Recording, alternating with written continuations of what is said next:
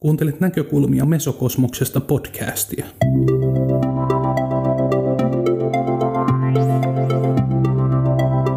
Esseemuotoisia kuunnelmia, haastatteluja ja reflektiivisiä puheenvuoroja toimittaa sinulle Marko Manninen.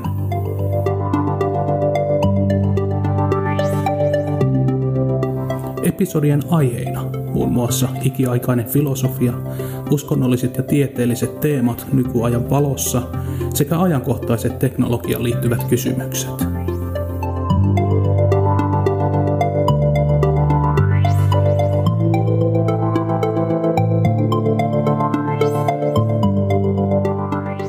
Nyt on vuorossa episodi numero neljä.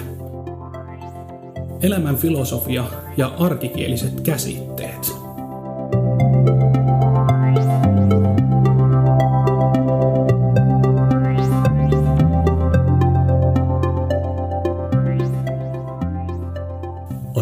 Ajatuksesi olla puhtaita ja oikeamielisiä.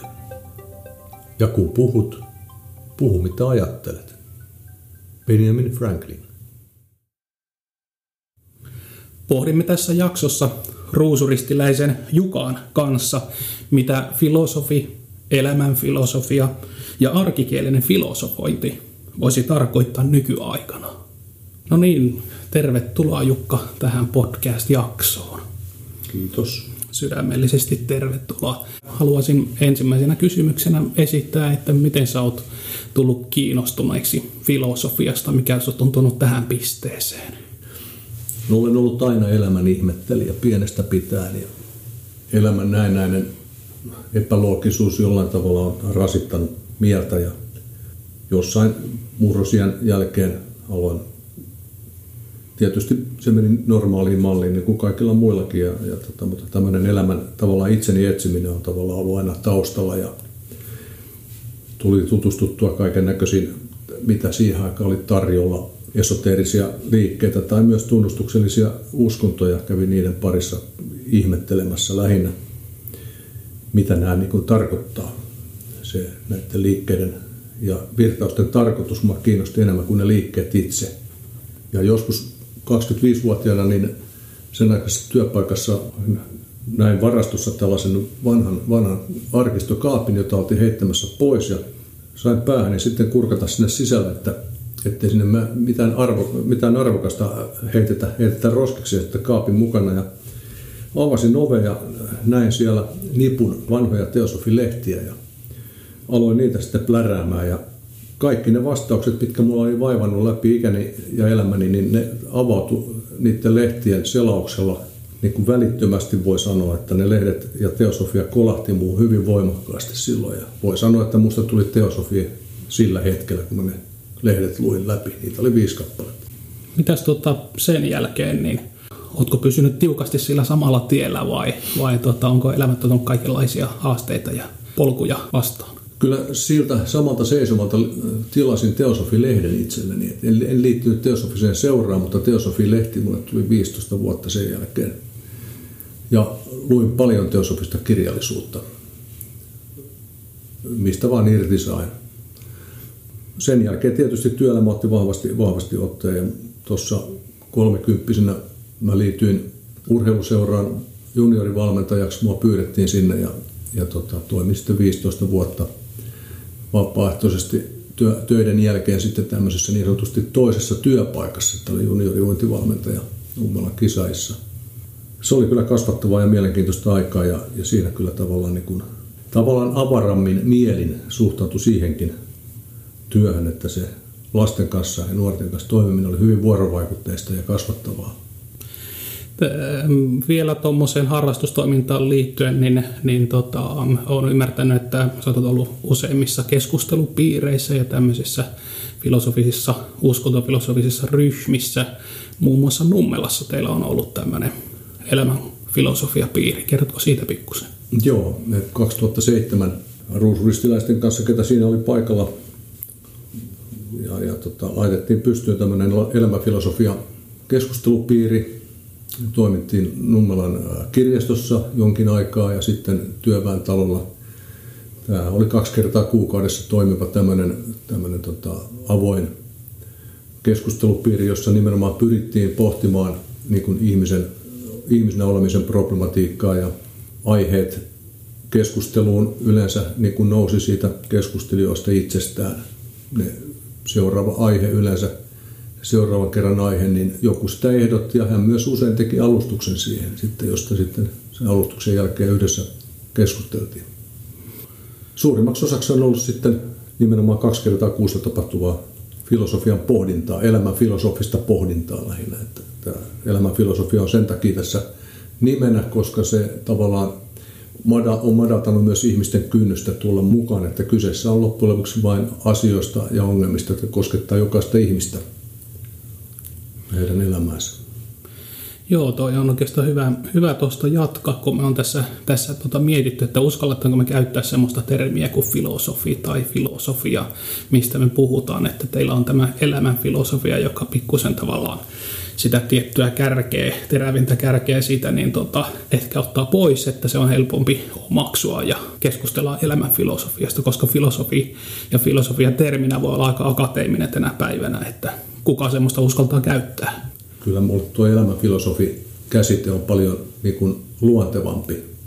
Ja filosofi itsessään, filosofiahan on alkuperäiseltä merkitykseltään totuuden rakkautta tai viisauden rakkautta, jotenkin mun on vaikea hahmottaa, että se voisi olla oppiarvo itsessään, viisauden rakkaus. Miten se voi olla oppiarvo? Sehän on sydämessä oleva asia. Mutta nimikkeet on nimikkeitä ja, ja tiettyjä oppiasteita, oppiarvoja, niin tärkeitä kuin ne onkin monella tapaa, niin, niin niistä helposti tulee myös itsetarkoituksellisia asioita. Ja mun mielestä filosofi niin on vaikea olla itsetarkoituksellinen asia. Jotenkin mm. näin sen ymmärrän. Ja sen takia tämmöinen elämänfilosofia käsite on mulle paljon luontevampi ja, ja, ja se on lähempänä ihmistä ja ihmisen olemassaoloa.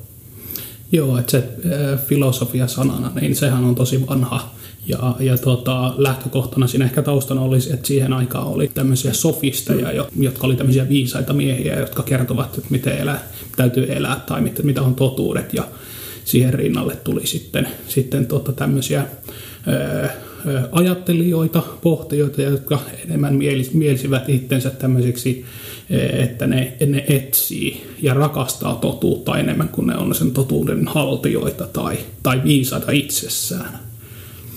Joo, tuo viisas ihminen, kun mainitsit, niin siinäkin on tavallaan semmoinen pieni sudenkuoppa, että viisaus on aika liukuva käsite loppujen lopuksi. Et tota, sen kanssa kannattaa olla aika varovainen jo itse kunkin, joka luulee olevansa viisas tai mieltää itsensä viisaaksi. Että, et tota, me voidaan olla hyvinkin viisaita joissain asioissa, mutta meillä voi olla tiettyjä alueita, jos me ollaan todella tyhmiä itse kukin. Että et, tota, tietysti elämänkokemus tuo tiettyä elämänkokemuksista viisautta, ymmärtää, miten, miten niin syy-seuraussuhteet toimii elämässä oman kokemusmaailman kautta. E, ihminen ei voi oikeastaan olla filosofi, jos ei toteuta sitä omassa elämässään. Eli, eli pyrkiä jalostamaan luonnettaan, se on minusta siinä keskeinen, keskeinen idea siinä elämän ymmärtämisessä. E, ihmisen pitää pitää sisäistää tavallaan se, mitä hän opiskelee. Ja, ja jos haluaa opetella elämää ja opetella elämää ymmärtämään joka mun, ja ihmisiä ymmärtämään, niin minusta se on niin kuin filosofin tehtävä.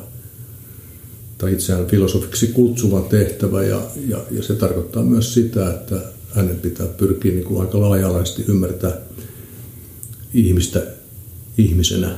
Ja silloin se tarkoittaa myös niin kuin oman luonteen jalostamista, että pystyy sulauttamaan erilaisia olosuhteita ja ihmisiä ja tapahtumia ja kohtaamisia oman itsensä. Joo, tuossa on tosiaankin hiukoja tavallaan niin kuin viitataan siihen, että mitä voisi olla tämmöinen niin kuin käytännöllinen filosofia. Et ehkä tänä päivänä paljon ajatellaan, että filosofointi ja filosofia on hyvinkin teoreettista ja tämmöistä analyyttistä ja tämmöistä, mitä, mikä ei ehkä niin kuin käytännön ihmistä hirveästi koskettele, mutta filosofiastakin sanotaan, että siitä on olemassa tämmöinen niin kuin käytännöllinen puoli, käytännön filosofia. On teoreettista filosofiaa ja käytännöllistä filosofiaa. Mitä tämä käytännöllinen voisi tarkoittaa?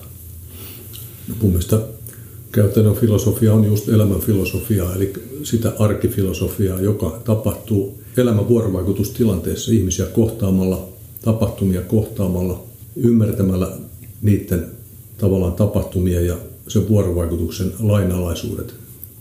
Teoriahan on hirveän tarpeellista, että pystyy ymmärtämään ja kertomaan ihmisille asioita, pystyy jollain tavalla kategoroimaan omat havaintonsa. Mitä mä oon nähnyt ja mitä mä oon havainnut ja kuinka mä tämän elämän ymmärrän.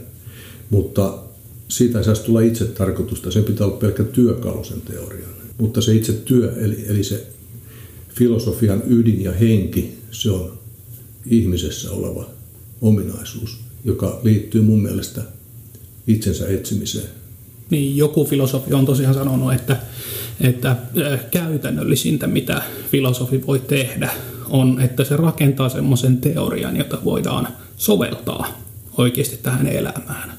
No joo, toi mitä sanoit, niin käytännöllinen filosofia, niin tässähän tämä saksalainen Gerd Aschenbach, joka aloitti filosofisen vastaanottonsa. Hän on psykiatri, psykologi joka, joka, ja filosofi, joka, joka huomasi, että ihmisten, ihmiset, jotka painiskelevat henkilökohtaisten ongelmiensa, psyykkisten ongelmiensa parissa, niin, niin heitä ei pysty lääkkeellä parantamaan, koska ihmisiä ei johdeta heidän omien ongelmiensa lähteelle, vaan koitetaan kemiallisesti ikään kuin lopotomoida ihmiset tiettyyn tilaan, rauhoittaa heidät, mutta ei missään vaiheessa avata ihmisen ei tavallaan niin kuin auteta ihmistä ratkaisemaan omia ongelmiaan, joka viime kädessä vasta poistaa ne ongelmat, kun ihminen tietoisesti on niitä päässyt itse käsittelemään. Että monet traumat on niin vaikeita, että ihminen kieltäytyy tunnistamasta niitä, kieltäytyy myös tunnustamasta niitä. Mutta se on ehdottomasti hänen mielestään tärkeää, että ihminen tunnistaa omat heikkoutensa, että pystyy pääsemään niihin käsiksi ja työskentelemään niiden kanssa. Ja hän puhuu nimenomaan siitä, että filosofin praktiikka, praktiikka on käytännössä viisauden tavoittelua. Ja alkoi pitämään sitten filosofin vastaanottoja näille, näille potilailleen. Ja, ja tätä samaa metodia myöskin sitten on, on käyttänyt suomalainen psykiatri Antti Mattila, joka on myöskin aloittanut filosofin vastaanotot potilailleen ja huomannut, että siitä on huomattavasti paljon enemmän hyötyä, kun määrätään heille lääkkeitä. Ja tässä Aschenbach toteaa myös, että viisaus on omien kokemusten kautta opittua ja testattua tietoa. Se on sisäistettyä tietoa, joka näkyy meidän teoissamme. Viisaus on mahdotonta ilman kosketusta omiin kokemuksiimme. Ja tätä samaa tietoa käytettiin jo antiikin Kreikassa ja Roomassa – ja tätä filosofin, näitä filosofin vastaanottoja. Että filosofit tuli tavallaan myös niin kuin oman aikansa psyykelääkäreitä. Joo, hyvin, hyvin mielenkiintoista, koska mennään tosi, tosi tämmöiseen niin kuin käytännölliseen alueeseen, joka ei välttämättä tule heti mieleen ihmisille, kun puhutaan filosofiasta. Kyllä. Jotenkin tämä kreikkalainen Demokriitos oli ensimmäisiä, joka kehitteli terapeuttista analogiaa ja sanoi näin, että lääketiede parantaa ruumiin sairaudet, mutta viisaus vapauttaa sielun sen kärsimyksistä. Muista siinä on vinha perä. Käytännön filosofi on usein sydämen ihminen, joka, joka on empaattinen ja joka ymmärtää toisen ihmisen olemassaoloa ja hänen vaikeuksiaan. Mun mielestä se on ehdoton edellytys. Hän ei välttämättä ymmärrä kaikkia niin kuin tekijöitä ongelmien ja asioiden juurisyitä tai syy-seuraussuhteita, mitä eri asioiden takana voi piillä. Ja tietyllä tavalla tämmöiset teoriat, tutkittu teoriat, tutkitut mallit, niin tuo apua siihen, siihen että pystyy helpommin tiedostamaan, millä tavalla asiat vaikuttaa tuonne toisiinsa. Ja, ja, mutta kaikki nämä tämmöinen teoreettinen tieto, mä näen sen kuitenkin työkaluna käytännön toimia varten. Eli ihmisellä, jolla on tietoa ja, ja yhteenvetokykyä, hän pystyy myös käytännössä toimimaan parhaalla mahdollisella tavalla muiden, muiden hyödyksi. Miten voisiko filosofi ottaa myös keskustelua sitten tämmöiseen ää, tota, arvo, osaa tämmöisiin arvokeskusteluihin ja eettisiin ja moraalisiin keskusteluihin, että voisiko se semmoista niin kuin käytännöllistä puolta myöskin, mitä filosofi voi toteuttaa? Mun mielestä niin kuin osuit niin kuin naulan kantaa tuossa hommassa, että mun mielestä tänä päivänä yhteiskuntafilosofit kuuluisi olla eduskunnassa niitä kaivattaisiin filosofista näkemystä ylipäätään elämänhallintaan. Se on täysin kadoksissa. Ja, ja tota, mielestäni tämmöiseen filosofiaan viittaa myös tavallaan läheltä liippaa myös niin kuin psykologia erilain, eri, eri haaroineen. Eli sieltä löytyy hyvin paljon sitä tietoa, mitä, mitä tota tarvitaan tämän päivän ongelmien ratkaisussa. Ne on ihmisen psyykessä olevia oireita, jotka pitäisi syvällä ymmärryksellä pystyä hoitamaan. Kaikki, kaikki epäkohdat, mitkä yhteiskunnassa näkyy, niin ne on, on vain oireita ihmisen mielen disharmoniasta, jos näin voi sanoa. Tuosta vielä voisi ehkä jatkaa, että mitä ajattelet, mitkä on filosofin tai filosofian tärkeimmät kysymykset, jos pitäisi laittaa vaikka kolmen tärkeimmän kysymyksen ryhmä, niin mitä siihen sun mielestä kuuluisi? Mitä ihmisen kannattaisi miettiä erityisesti? No kyllä mun mielestä niin kun pitäisi, tuossa on asia, joka herää automaattisesti jossain vaiheessa, on ymmärtää oma itsensä ja oma paikkansa tässä maailmassa – mutta ihminen on kuitenkin egoinen olento, minä olen olio, joka, joka, joka pyrkii hahmottamaan maailmaa omien niin kuin, silmälasiensa läpi ja, ja tota, sen kokemuspiirinsä kautta törmäten sitten erilaisiin vastuksiin. Ja kyllä mun mielestä niin kun se, minkä takia elämä on, mikä on oma paikka elämässä ja, ja tota, kuinka ymmärtää tätä olemassaoloa ja, kuinka tämä, ja, ja ymmärtää vähän kokonaisuuden päälle, päälle, mistä on itse riippuvainen. Nämä riippuvuussuhteet, riippuvuussuhteet mun mielestä ja syy-seuraussuhteet, jotka, jotka vaikuttavat omaan elämään ja, ja omaan kehittymiseen ihmisenä, niin ne pitäisi niin kuin mun mielestä tuoda jo alakoulu, alakouluvaiheessa niin kuin jollain tasolla niin kuin ihmisille että sinä et ole vain yksin olemassa täällä maailmassa, vaan, vaan kaikki sun ympärillä vaikuttaa suun jatkuvasti. Ja miten se vaikuttaa, niin on sun opittava käsittelemään sitä asiaa. Käytettävä omaa ajattelukykyäsi. Ja mun mielestä tähän liittyy tämä erottelukyvyn kehittyminen myöskin. Ihminen opetetaan ajattelemaan omilla aivoillaan. Että tämähän on näiden suurien vanhojen viisaiden miesten keskeinen opetus, että ihminen oppisi valvomaan ja hallitsemaan ajatuksia ja koska ajatukset on luovaa voimaa, jolla me rakennetaan omaa huomispäiväämme. Eli voisiko tuosta kiteyttää sitten kolme asiaa, että, että tavallaan kysymykset siitä, kuka minä olen, millä tavalla mä olen yhtä tämän maailman kanssa ja mikä erottaa mut tästä maailmasta. Mm. No toi on ihan hyvä, hyvä määritelmä. Mikä olen, miksi olen. Minne ollaan menossa. Minne ollaan menossa, joo. Ne on mulle ollut ne kysymykset. Jos vielä tuota käytännön puolta miettii, sä oot, ollut kaikenlaisissa seuroissa ja yhdistyksissä ja, ja tuota, työelämässä mukana ja näin, niin mit, miten tuota, jos työelämää ajattelee, niin ootko pystynyt hyödyntämään työelämässä jotenkin tämmöistä filosofista pohduntaa tai sitten filosofista taustaasi? No joo, Mä olin aika hektisessä työympäristössä, mutta mulla oli aina semmoinen vahva tarve siihen, että mun piti ja pitää edelleenkin kokea tietty missio ennen kuin mä teen jotain hyvin. Mulla pitää olla missio siihen, mitä mä teen. Että mä voin perustella itselleni, miksi mä teen tätä. Oli se työ mitä tahansa. Ja kyllä mä omassa työssäni, niin kun, mitä sitten kulloinkin teenkin, niin koin hirveän tärkeänä sen, että mä teen jotain sellaista, josta muut voi hyötyä. Että mä voin olla hyödyksi muille. Suunnittelin ohjelmistojen käyttöliittymiä ja ja veliprojekteja ja tämän tyyppistä. Mutta tota, se, että mä teen jotain semmoista, mitä voi ihan oikeasti käyttää, mikä edes auttaa niin kuin ihmisten päivittäistä elämää, päivittäistä työtä. Se oli niin kuin vahva, vahva tota, tavallaan painopiste tavallaan mun ajattelussa silloin. Ja toinen, toinen asia, mikä tulee mieleen, niin, niin on se, että mä harrastin paljon aforismeja työelämässä ja eri tilanteissa oli neuvotteluja mitä hyvänsä, niin jos tuntui joskus, että asiat jumittuu paikalle ja ihmiset jää niin kuin omien ajatustensa uriin, niin mä pyrin aina jollain aforismilla, pyrin valottamaan asiaa vähän toisesta näkökulmasta ja, ja, ja jäin sitten niin kuin kuuntelemaan, että herättikö se niin kuin mahdollisesti ajatuksia. Ja aika usein joskus tulikin tilanteita, että kaverit rupes funtsimaan, niin ajaa, voiko tuon noinkin ajatella tyyliin. Jos sattuu olemaan joku kuuntelija, joka ei tiedä mitä on aforismi, niin päästään filosofiin oikein tämmöiseen mukavaan määrittelypuuhaan. Kerran, osaatko kertoa, mitä tuota aforismi on?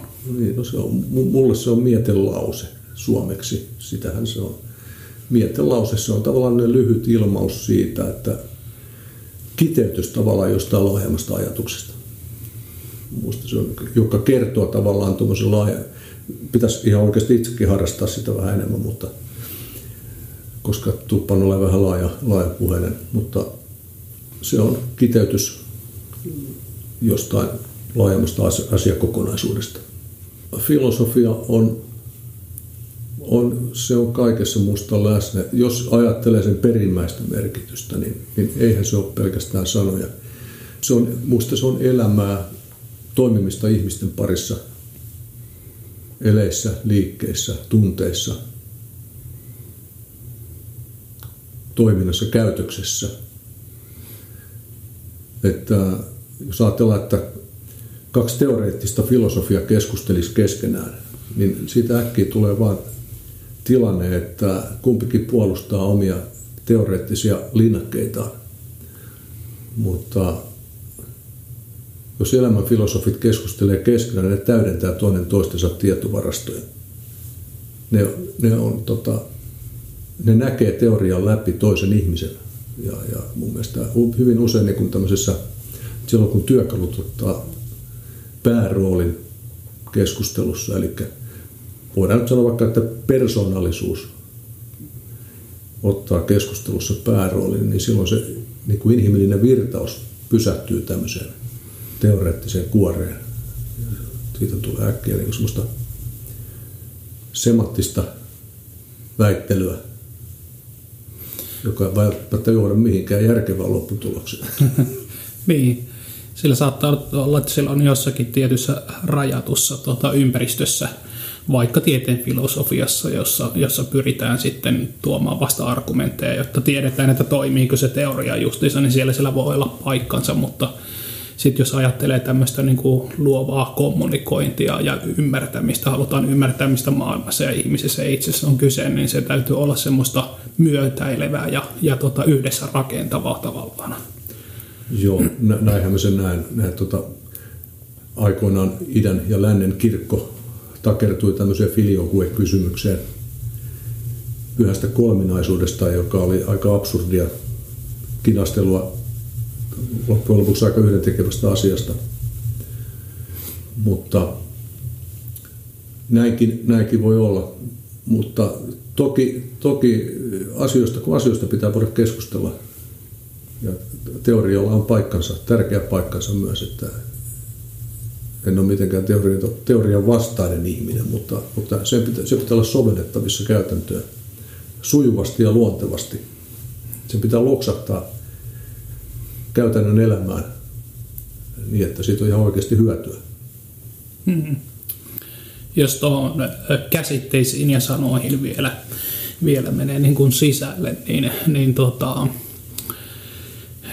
mitä sä ajattelet, että on, pystyykö niin kuin sanoilla ja, ja käsitteillä jotenkin äh, koskaan ilmaisemaan näitä ikiaikaisia totuuksia ja elämän ilmiöitä? Onko ne, riittääkö ne koskaan siihen? Pitäisikö meidän, meidän jotenkin niin tavallaan niin kuin ymmärtää, että mitkä sanojen ja käsitteiden niin kuin rajat on, mihin, mihin ne ehkä loppuu tai jotakin tämmöistä. Että mikä, mikä merkitys sun mielestä sanoilla ja käsitteillä, ideoilla on filosofiassa?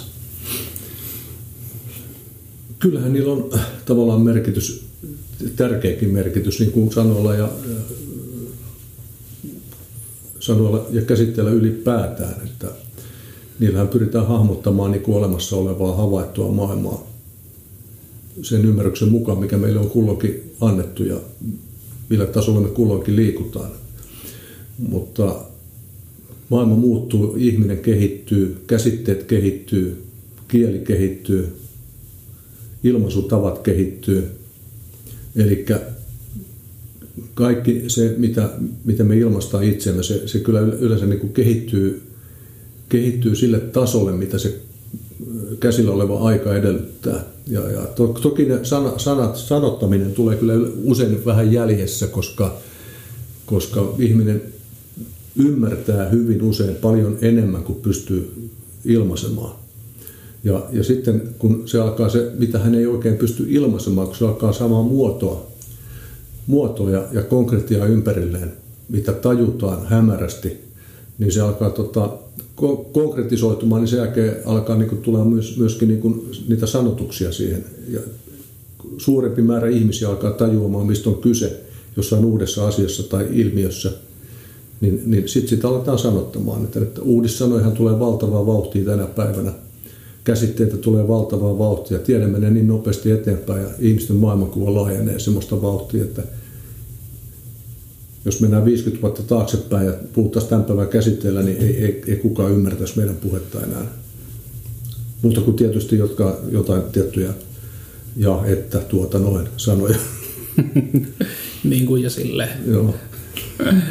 Joo, joskus on sanottu näin, että, tai arvioitu, että esimerkiksi niin kuin antiikin aikaan ihmiset ei välttämättä, en tiedä, mm, ehkä silloin on viitattu enemmän meidän tähän länsimaiseen kulttuuriin, kreikkalaiseen ja roomalaiseen kulttuuriin, että silloin ei tiedetty esimerkiksi tämmöistä niin kuin sinisen väriä. Ehkä se koettiin jotenkin, mutta ei ollut olemassa sanaa joillekin väreille. Ja, ja tota, vasta sen jälkeen, kun niille on annettu sana, niin on alettu näkemään se ero, mistä sä tuossa vähän aikaisemmin viittasit, että osataan erotella. Meillä on sitä erottelukykyä, mutta se vaatii sanoja. Joo, toi, mä oon kuullut tuosta kanssa. Nyt kun sanoit, niin muistin, että tuommoinenkin, ilmiö on. Ja ihan varmasti on näin, että jos ihminen ei pysty käsitteellistämään jotain ilmiötä, niin ei se tavallaan, se pitää vasta oletuksena, että toi nyt vaan on jotain. Noinhan se on aina ollut, mutta se ei pysty määrittelemään sitä – jos ei sillä ole jotain käsitteitä määrittelemiseen. Niin, sitten tavallaan voisi ajatella, että filosofin, jo, jo niin kuin nykyajan filosofin yksi tärkeitä tehtäviä, käytännön tehtäviä oli se, että se pyrkii luomaan uusia sanoja ja käsitteitä, jos on olemassa sellaisia ilmiöitä, joita ei ole vielä kunnolla kuvailtu. Hmm. Että lähtee niin kuin tämmöiseen, tämmöiseen niin kuin sen tyyliseen filosofointiin mukaan, että niin kuin ehdoin, tahdon ja tietoisesti luo käsitteitä, jotta me saadaan tästä maailmasta niin kuin enemmän irti. Aikoinaan tuli mieleen tietojen käsittelyssä, niin yritti antaa suomenkielisiä nimityksiä inputeille ja outputeille ja syöte ja anne ja mitä kaikkea niitä oli. Mutta eihän ne koskaan niin kuin lähtenyt, lähtenyt elämään. Että... Niin, no jos sille löytyy jo termi tavallaan. Mm jostakin kielestä, mikä tahansa termi, niin kuinka monta termiä sitä samaa asiaa pitää olla kuvaamassa. Niin. niin. Onhan siinä tämmöinen. Toki tietysti haluaisi, että suomen kieli nyt säilyy kuitenkin, niin tuota, on kuitenkin erityispiirteinen kieli, mitä me käytetään. Tolleen, niin kun jos ajattelee tuota filosofiaa, niin se on toisaalta myöskin hirveän, jos sen tota kautta ymmärtää, niin myös hyvin luovaa toimintaa sitä, siinä mielessä, että sä voit ottaa niin kuin sanat ja käsitteet työkaluksi, jolla sä luot tätä maailmaa. Et vain pelkästään niin kuin tavallaan muille, vaan nimenomaan itselle ymmärrettäväksi ja näkyväksi. Ja, ja tuota, sitä kautta mennään sitten hyvin lähelle niin kuin taidetta ja estetiikkaa. Yksi käytännön filosofian ö, osa-alueita on tietysti niin kuin estetiikan tutkiminen. Että eri tapoja ilmentää. Tietysti tämä taide, taide, niin kuin sanoit, niin toki kuva kertoo enemmän kuin tuhat sanaa, kun se on oikein vain paketoitu ja, ja tota, siihen on osattu, se on kuvallinen aforismi tavallaan mielestäni tämmöinen taiteen, taiteen ilme, ilman, ilmaisu. Kuvataan jotain asiakokonaisuutta taiteen keinoin. Riippuu vähän taiteen laadusta. Mitä sä ajattelet, mitkä on niin kuin tämmöisen kommunikoinnin ja viestittämisen, tiedon välittämisen suurimmat haasteet? Miss, missä siinä niin kuin yleensä niin kuin mennään mehtää, jos mennään? saman asian voi ymmärtää hirveän eri tavalla.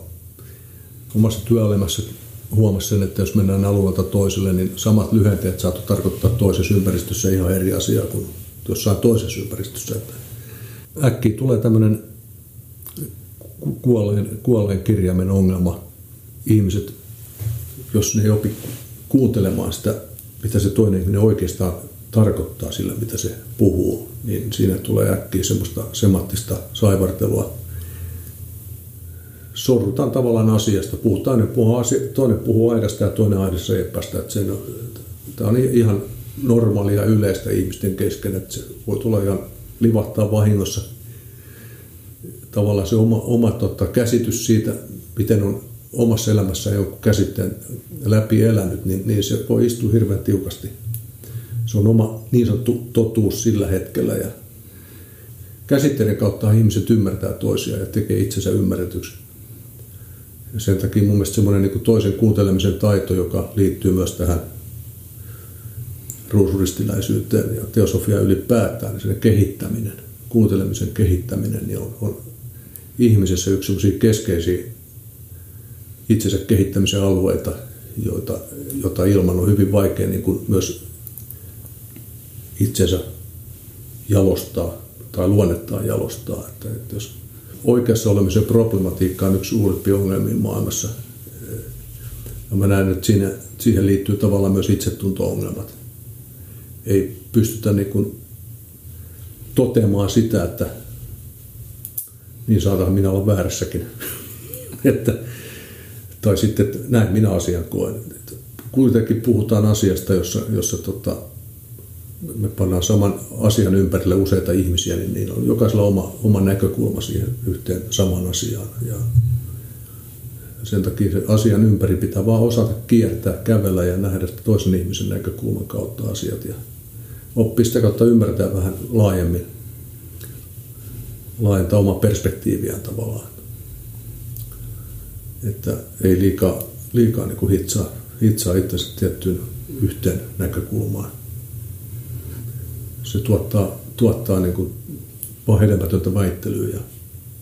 Joo, tuossa tuli aika monia erilaisia tavallaan niin kuin niitä kompastuskohtia tai mitkä vaikuttaa siihen, siihen kommunikointiin, että et, tota, me ollaan eri ikäisiä, eri kulttuureista, erilaiset taustat, varsinkin tänä päivänä niin tuota, vielä enemmän, niin, niin äh, ihmisiltä vaaditaan paljon. Uskonnot kuitenkin vaikuttaa meihin, vaikka ollaan jossakin mielessä niin kuin sekulaaria kulttuuria Suomessakin, mutta tuota, kyllä meillä on niin vahva traditio tuossa ja tausta on siinä, että, että tämmöiset niin kuin, ne on aika syvällä meissä. Ja ne ole itsessään vaikuttaa paljon siihen, että mitä, mitä me niin otetaan vastaan ja mitä me annetaan. Ja sanoja kai ehkä käytetään tämmöisenä niin kuin vallan välineenä aika yksioikoisesti, että ihmiset ei välttämättä, välttämättä niin tota, ehkä, ehkä sitten en tiedä onko se ymmärtämisestä vai mistä, mistä siinä on nyt on kyse, mutta että niin kuin, sanat ja ajattelut, niin ne vois, ne vois olla niin kuin tämmöistä taidetta, jota tuodaan yhteiselle pöydälle. Että ne ei ole semmoisia, millä me yritetään määritellä ja, ja pistää asiat tuota niin kuin pakettiin. Et, et me ei, ei, ei ehkä ole totuttu käyttämään niin paljon sanoja eri tavalla. Että ne on suoraoikoisesti aina, että me yritetään sanoa, mitä pitää tehdä ja, ja, ja niillä yritetään määritellä asioita. Ja, ja tämä tuo sitten niin kuin konflikteja aika nopeasti ettei olla valmiita semmoiseen, semmoiseen tota, no, oikeaan dialogiin, jossa, jossa kuunnellaan ja vastavuoroisesti tehdään sitä molemmat ja, ja yritetään ymmärtää ja, ja tota, annetaan tilaa toisille puhua, otetaan vastaan sitä ja näin edelleen. Että aika, niin kun, aika korkeita taitoja se vaatii. Kyllä joo, ehdottomasti tuo, tuo taide oli ihan hyvä, hyvä ajatus pitää olla luova tilanne. Keskustelu pitäisi olla luova tilanne. Luova tilanne ja, ja nimenomaan sen, se pitää olla ymmärryksen läpitunkema tilanne. Ja, ja, ja siinä ei voi olla mitään sanelua. Siis jos puhutaan hedelmällisistä keskustelusta. Ja jos halutaan oppia ymmärtämään jotain muutakin kuin oma, omia ajatuksiaan. Eli meillähän on kaikilla tavalla tietyllä tavalla oma dogmi päässämme, joka on ihan ymmärrettävää ja, ja, ja vaikka kuinka yritettäisiin olla avaramielisiä ja, ja skaalautuvia, niin, niin, niin tavallaan se elämän kokeminen vaatii tietynlaista pysyvyyttä ja ajattelupysyvyyttä, että tässä niin kuin selvitään eteenpäin, mutta, mutta niin kuin omia näkökulmia pitää pystyä tarkastelemaan aika tiuhaa. Mitä nopeammin maailma muuttuu, niin sitä valmiimpi pitää olla, olla niin kuin ottamaan vastaan uusia, uusia virtauksia, uusia ajatuksia ja uusia tarkastelukulmia. Meillä hyvin usein jämähtää se niin kuin oma näkökulma niin kuin ainoaksi oikeaksi ja haluan vielä painottaa, että se on ihan ymmärrettävää, mutta, mutta se, jos, jos ei niin kuin missään vaiheessa niin kuin on valmis tarkastamaan ja tarkastelemaan omia, omia näkemyksiään, jos ei ikään kuin päivitä omaa ajattelua, niin, niin se voi rysähtää kerralla sitten nurin, kun maailma menee ohi, niin että viuhuu. Ja, ja sitten huomaa, että on aika yksin niiden omien jämähtäneiden niin kuin käsitystensä kanssa – eikä pysty kommunikoimaan enää mihinkään suuntaan. Et, et se on niinku ihan itsesuojelun näkökulmasta jo, jo tärkeää, että ihminen niinku pitää tavallaan tietyn valmiuden ottaa vastaan asioita, jotka ei heti ensin, ensinäkemältä tunnu itsellä niin tutulta tai, tai, tai jo, joihin tulee tavallaan sellaista sisäistä torjuntaa, niin pitäisi olla valmis tarkastelemaan niitä asioita siitä sisäisestä torjunnasta huolimatta. Pitäisi pystyä olla valmis niin kuin analysoimaan ja näkemään ja ymmärtämään asioita ennakkoluulottomasti. Aika monesti mainitaan, että filosofi se on niin kuin tämän maailman ihmettelijä. Ja se on sen täytyy olla sen perusluonteen ominaisuus. Ja sitä pitää, pitää ehkä yllä, sitä pitää ehkä vaalia semmoista niin kuin ihmettelijän ja ö, kysyjän ö, roolia. Miten sä oot pysynyt ajattelijana, pohtijana, ihmettelijänä niin tähän, tähän totta pisteeseen, tähän ikään asti? No, kyllä mulla aika usein, usein niin kuin tulee se sellainen ajatus, että onko mä nyt ihan varmasti ymmärtänyt kaiken oikein. Mä asetan kysymyksiä itselleni. Ja, ja, tota, ja varsinkin jos mä alan niin kuin huomaan, että mä jostain syystä ää, jämähdän sellaiseen ö, moodiin tai tilaan, että, että mulla tulee niin kuin, että, että ei nyt suorastaan väittelyä ihmisten kanssa, mutta että mä huomaan, että mä oon ajautumassa sellaisiin tilanteisiin, jos mä niin kuin mielelläni niin kuin rupean painokkaasti pitämään omista mielipiteistäni kiinni.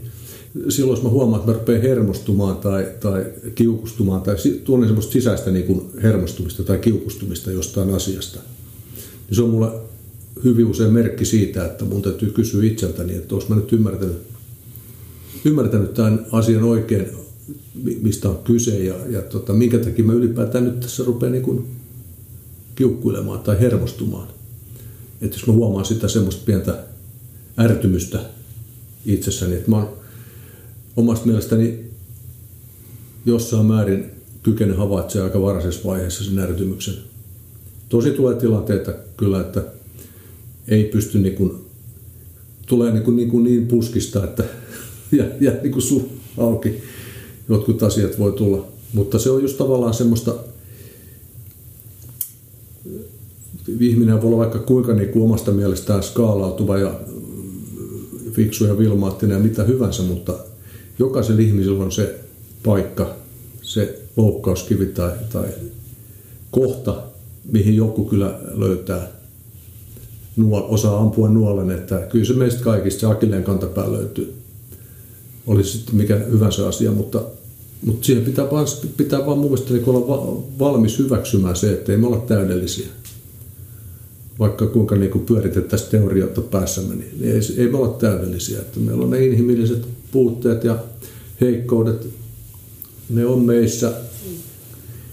Ja, ja to, toki niitä pitää pystyä oppi käsittelemään ja, ja, ja jalost, niin kuin oli puhetta tästä luonteen jalostamisesta, se tarkoittaa niin kuin itsensä hyväksymistä myöskin, että hyväksyy itsensä sellaisena keskeneräisenä ihmisenä, niin kuin kaikki muutkin on, että ei, tässä, ei me olla valmiita, kun me täällä ollaan. Että täällähän me opitaan, täällä me ollaan opettelemassa tätä elämää, että, että et, et, et, ei tänne jouduttaisi, jos tässä valmiita oltaisiin. Oltaisiin jossain muualla ehkä, näin mä sen käsitän. Ja filosofit ehkä, ehkä mielletään enemmän tämmöisiksi ajattelijoiksi, mutta mutta tota, helppo tietysti nähdä, että tunteilla on erittäin iso merkitys meidän, meidän tota elämässä ja tämän maailman ymmärtämisessä ja varsinkin kommunikoinnissa. Niin. Tavallaan tämmöinen vanha sanota on, että järki seuloo, mutta sydän löytää ja, ja tota, mä jollain tavalla näen tunteen semmoisena niin kaiken läpäisevänä tavallaan äh, intuitiona, joka, joka, joka kertoo, että nyt ollaan menossa oikeaan suuntaan. Mutta tota, koska logiikka ei loppupeleissä niin kuin riitä kaiken tajuamiseen eikä tiedostamiseen, vaikka se on äärettömän tärkeä, mutta työkalu sekin. Mutta tämä, niin kuin sanotaan näin, että järjen pitää olla kuitenkin tunteen peräsimessä, että, että jos tunne pääsee vaan niin kuin riehumaan valloilleen ilman mitään hillintää, niin sehän on niin kuin aika tuhoisaa jälkeä saa aikaiseksi. Et, et järjen ja tunteen pitää olla tasapainossa. Että taas jos järki on, niin kun hallitsee liikaa, niin silloin ihmiset tulee kylmä ja laskelmoiva. Niin kun voi, voi tämän päivän niin kun maailman menoa kun seuraa, niin, niin havaitsee, että tämä puoli on vallalla aika paljon. Emotiot puuttuu ja kylmä kiskoisuus vallitsee ja hallitsee. Etenkin talouselämässä se on havaittavissa. Että kyllä emotiolla on niin vahva, vahva merkitys. Ne on, ne on, se on kyky, kyky niin kuin tiedostaa toinen ihminen. Se on, se on niin kuin ihmisen ja ihmisarvon tunnistamiseen ja tunnustamiseen liittyvä asia, joka on minusta äärettömän tärkeä asia ja, ja liittyy kaikkeen niin kuin elämän kokemiseen ja keskinäiseen vuorovaikutukseen etenkin, jonka varassa koko ihmisyhteisö lepää keskinäisen vuorovaikutuksen varassa. Ei se minkään muun varassa voi levätä. Siinä liikkuu tunteet ja tunteiden ja, ja tunnelmat. Ja, ja logiikka sitten, sitten tekee tavallaan sitä työtä, joka tavallaan rakentaa sen, sen, sen tavallaan sellaisen ää, kehikon siihen ympärille, jonka, tai raamit, toiminnan raamit tai, tai, tai askelmerkit tai, tai tämän tyyppiset asiat. Logiikkaa tarvitaan tämän tyyppisiin asioihin, joilla pystytään niin määrittelemään olemassaoloa tietyllä tavalla. Ja, mutta tunteet on se tavallaan se. Mä nyt sanon tämmöisen vertauksen, että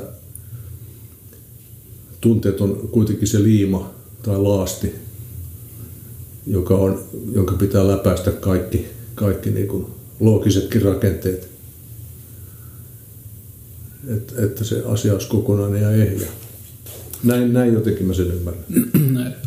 Näetkö sä käyttökelpoiseksi tai hyödylliseksi tämmöisen tunneälytermin? Tänä päivänä käytetään semmoista ja tietysti puhutaan intuitiosta. Mm. Onko nämä onko nämä filosofille jotakin hyviä ominaisuuksia, mitä se voisi hyödyntää vai tarpeettomia? Ja intuitiossa mennään sitten vielä ehkä jollekin uudelle osa-alueelle, joka, joka ei ole ihan, ihan niin kuin tunnetta, mutta ei täysin järkeikään. Onko se niiden yhdistelmää tai jotakin vielä, vielä jotakin muuta, intuitio jotakin sisäisempää? Tämä on, mulla, mulla on sellainen käsitys intuitiosta, että, että se on vaan mun henkilökohtainen käsitys, että, että, että tota, meidän täytyy tavallaan valmistaa meidän fyysinen olemu ja psyykkinen olemuksemme kraalin maljamme, jos näin voisi ajatella erään käsitteen, käsityksen mukaan, että, että meillä on tietty määrä, määrä niin kuin kykyä, mahdollisuuksia ja, ja, ja valmiuksia vastaanottaa inspiraatiota. Että, että meidän täytyy, niin kuin, meillä täytyy tavallaan olla tietyt valmiudet, että me pystytään vastaanottaa inspiraatiota ja ymmärtämään, mitä se tarkoittaa jotenkin mä koen sen sillä tavalla, että, että, että kyllä meidän täytyy olla, olla, niin kuin, olla valmiuksia siihen. Ajatellaan vaikka säveltäjän inspiraatiota. Se käyttövälineen täytyy olla valmis ottamaan vastaan inspiraatiota, että hän pystyy säveltämään, mutta hänen pitää olla valmiudet, niin soittotaito ja kyky ymmärtää sävelmää ja säveliä. Kuvataiteilijan taas vastaavasti pitää olla niin kuin välineistö kunnossa tuottamaan se inspiraation, inspiraation tulos niin kuin materiaan. Eli pitää olla tavallaan käyttövälineen pitää olla valmis, valmis niin kuin ilmentämään materiaan se inspiraation lopputulema. Niitä voi sitten kutsua talenteiksi näitä, henkilökohtaisiksi talenteiksi. Osaan maalata, osaan säveltää, osaan sitä sun tätä. Ja, ja oli se sitten alue mikä tahansa, niin musta inspiraatio, inspiraatio vaan inspiraationa sinänsä niin voi jäädä niin kuin lillumaan niin kuin hedelmätön teoria, jos sitä ei osaa, osaa tota, soveltaa itsensä läpi ja kautta tähän materiamaailmaan.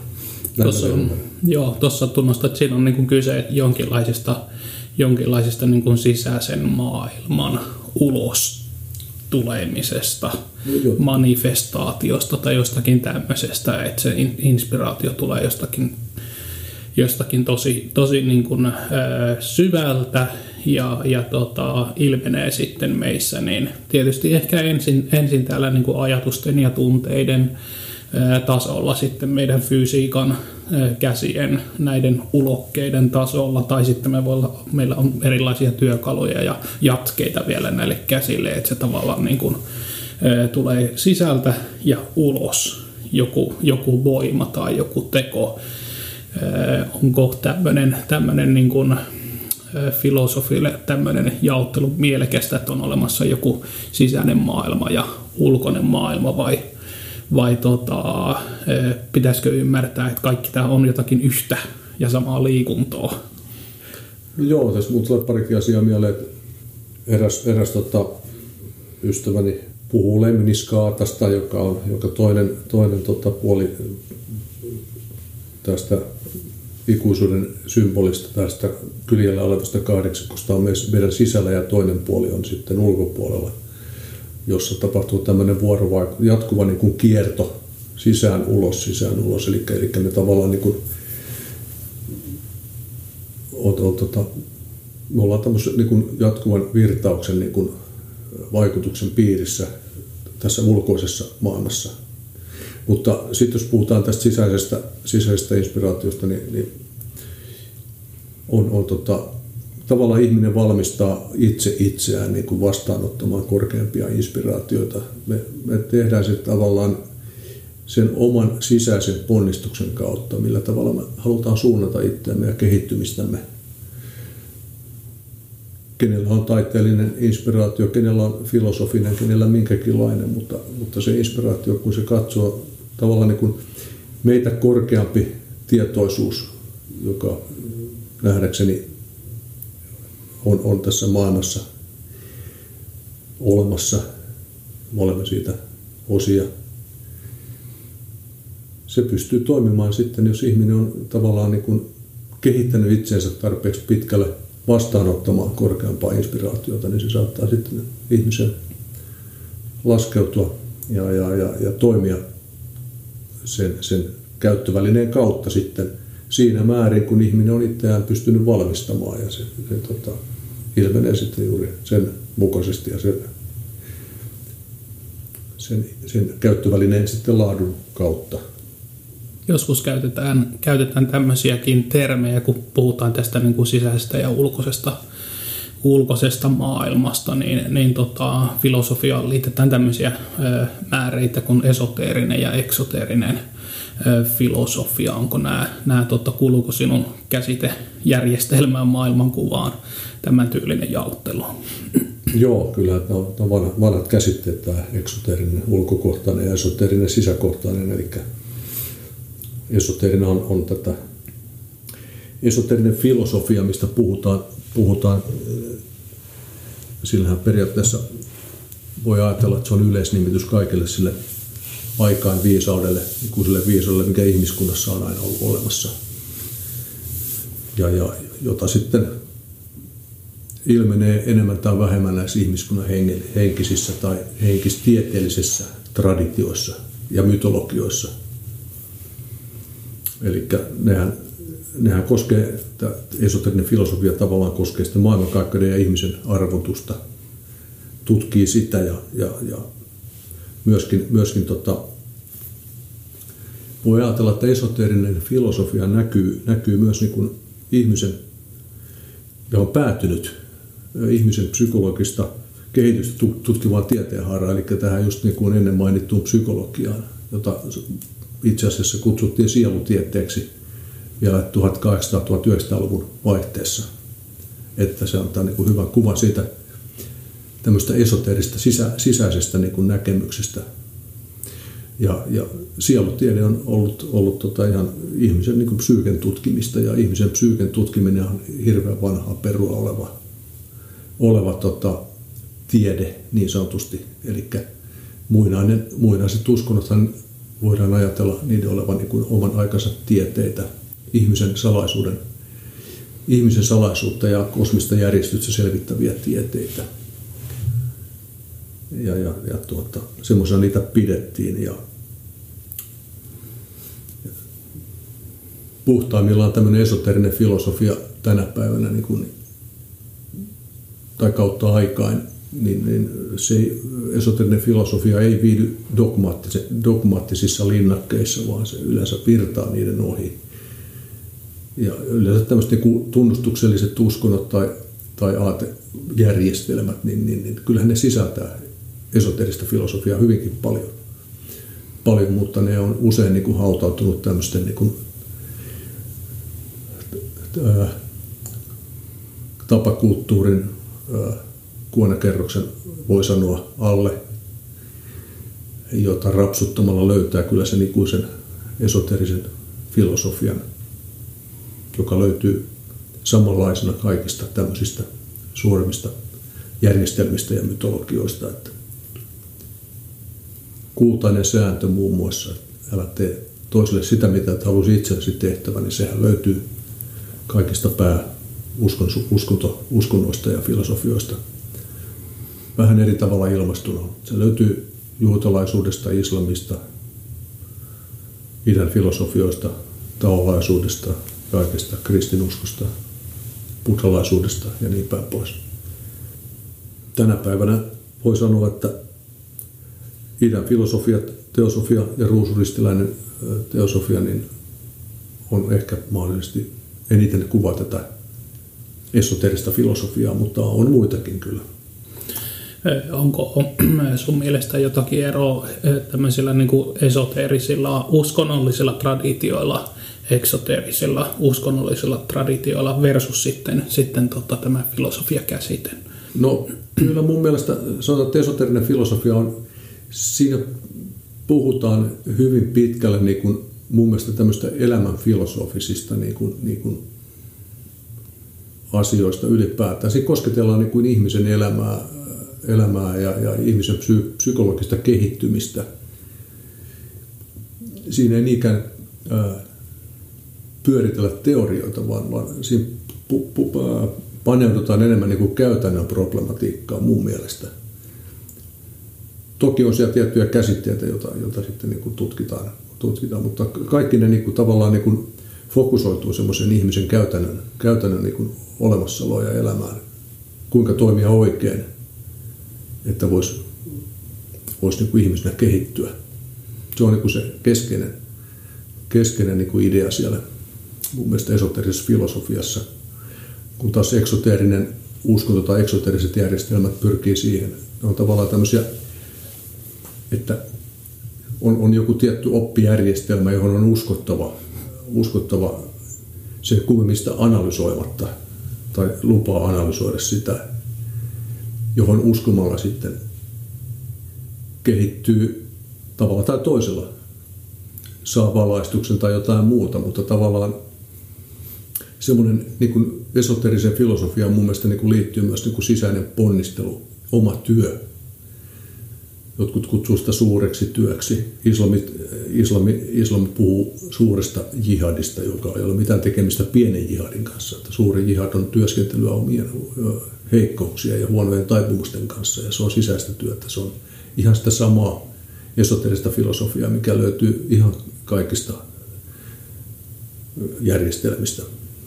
Sisäinen työ, esoterinen työ, se on tavallaan niin kuin elämän tarkoituksen ymmärtämistä kaikissa elämän ilmiöissä, ihmisten kohtaamisissa. Se on mielestäni sitä esoterista filosofiaa.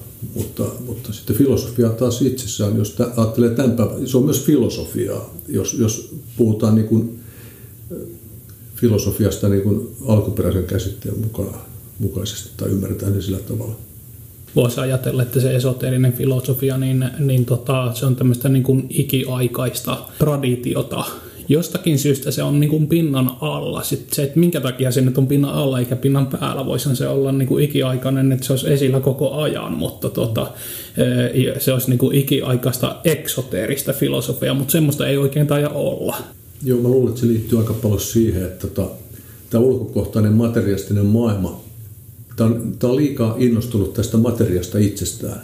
Ja, ja, ja kaikki eksoteriset järjestelmät oikeastaan tukee niin tätä materian maailmaa ja, ja siinä olevia ilmiöitä ja, ja, ja, ja niistä hyödyn ottamista ja, ja muuta tämän tyyppistä toimintaa. Mutta esoterinen filosofia taas vaatii niin kuin itsetuntemusta ja omien niin kuin heikkouksien raadollista tutkimista ja, ja, ja, ja sitä, että ymmärtää oman itsensä osana elämää ja, ja mitä minulta voitaisiin, mitä minulta vaaditaan, että mä voisin ihmisenä kehittyä eteenpäin.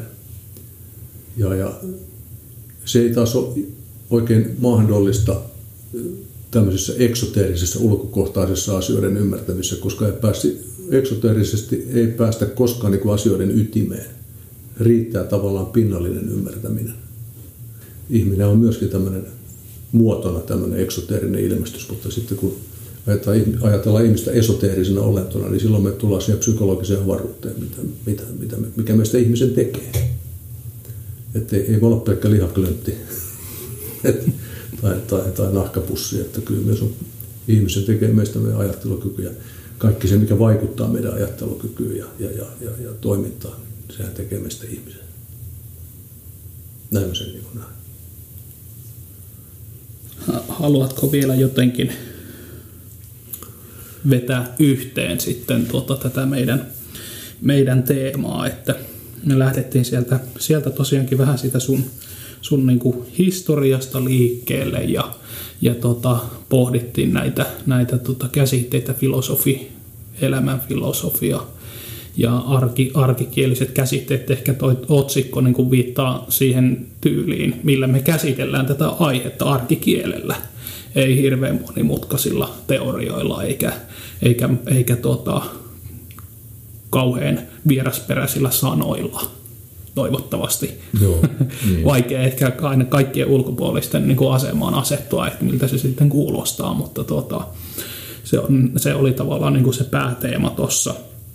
Ja, ja tota, sitten erityisesti toi niin kuin, niin kuin tämä käytännöllinen puoli, että mitä, mitä tämä elämän filosofia, koska se nyt viittaa, viittaa kuitenkin tässä meidän yhteydessä siihen niin kuin käytännöllisyyttä, sillä haetaan sitä käytännöllisyyttä, niin mitkä ne käytännölliset tavalla asiat on sitten, niin, niin tota, niitä me käytiin siinä ihan mukavasti, mukavasti läpi, miten ne voi näkyä arjessa – sitten käsitteisiin liittyy tämä, tämä tota, että miten se välittyy, niiden se käsitteiden merkitys, minkälaisia hankaluuksia siellä, siellä kommunikoinnissa on, niin me oltiin tämän asian parissa vähän aikaa. Ja, ja tuota, sitten päädyttiin tämmöiseen jännään termiin kuin esoterinen filosofia. Onko, onko tuossa jotakin vielä, mitä, mistä tuota, haluaisit mainita? Kävikö ajatuksia, mitkä jäi sanomatta vielä vielä tota, näiden lisäksi? No tavallaan niin kuin yhteenvetona tuohon loppuun voisi ajatella, että, että pitäisi oppia mun mielestäni ymmärtämään filosofia siis siinä alkuperäisessä merkityksessä ja opettaa sen perusteet kaikille mahdollisimman varhaisessa vaiheessa oman ajattelun kehittämisen niin näkökulmasta. Eli tässä meidän ajassa, tässä ajankuvassa, missä me nyt eletään, niin tässä on mun mielestä hyvä ymmärtää, että ihmiset alkaa pikkuhiljaa tajuamaankin sen, että kaikki vaikuttaa kaikkeen aivan oleellisesti ja nopeammin ja laajemmassa mittakaavassa kuin aiemmin. Ja, ja, ja tässä on noussut, noussut esiin tämä nimenomaan tämä oman ajattelun merkitys luovana voimana ja, ja toiminnan käynnistäjänä. Et sehän on ihan, ihan keskeistä tämän päivän tai kvanttifysiikkahan tuo hyvin, hyvin näitä niin kuin ajatus, ajatuksen niin kuin merkitystä myös esille. Et, eli me, koska me rakennetaan oma huomispäivämme konkreettisesti niin kuin omista ajatuksistamme, niin, niin, niin silloin myös lopputulos on aina laatunsa omien ajatustemme laadun mukainen. Eli sen takia ajatusten käyttöön pitäisi kiinnittää koko ajan enemmän ja enemmän huomiota, ymmärtää niiden merkitys meidän ympäristön luojana. Ja tähän tämmöiset niin kuin henkiset traditiot puhuu ajatusten puhdistamisesta. Ne on puhunut iät ajat koko ihmiskunnan varhaisesta historiasta lähtien, että ihmisten tulisi valvoa vähän huolellisemmin miettiä, mitä ne ajattelee päässään pyörittää. Ja silloin kun se ajatus on puhdas ja, ja oikeamielinen, niin se tuottaakin jotakin fiksua ja rakentavaa tähän maailmaan. Se tuottaa puhtaan ja oikeuden, oikeamielisen maailman. Eli me itse asiassa rakennetaan omia ajatustemme varassa. Me, me, meidän täytyy vaan kuvitella parempi maailma huomiseksi, jos me ei ole tähän tyytyväisiä, niin, niin ja nähdään epäkohtia ympärillä, niin meidän täytyy ha- unelmoida parempi maailma. Että meidän mielikuvistahan kaikki lähtee.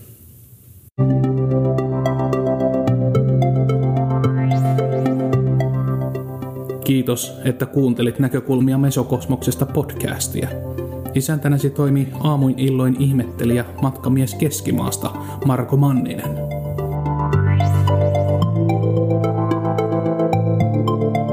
Menneet ja tulevat episodit teksteineen löydät nettisivulta mesokosmos.com. Ole hyvä ja jätä kommentti tai vaikka ääniviesti, jos jakso herätti sinussa ajatuksia.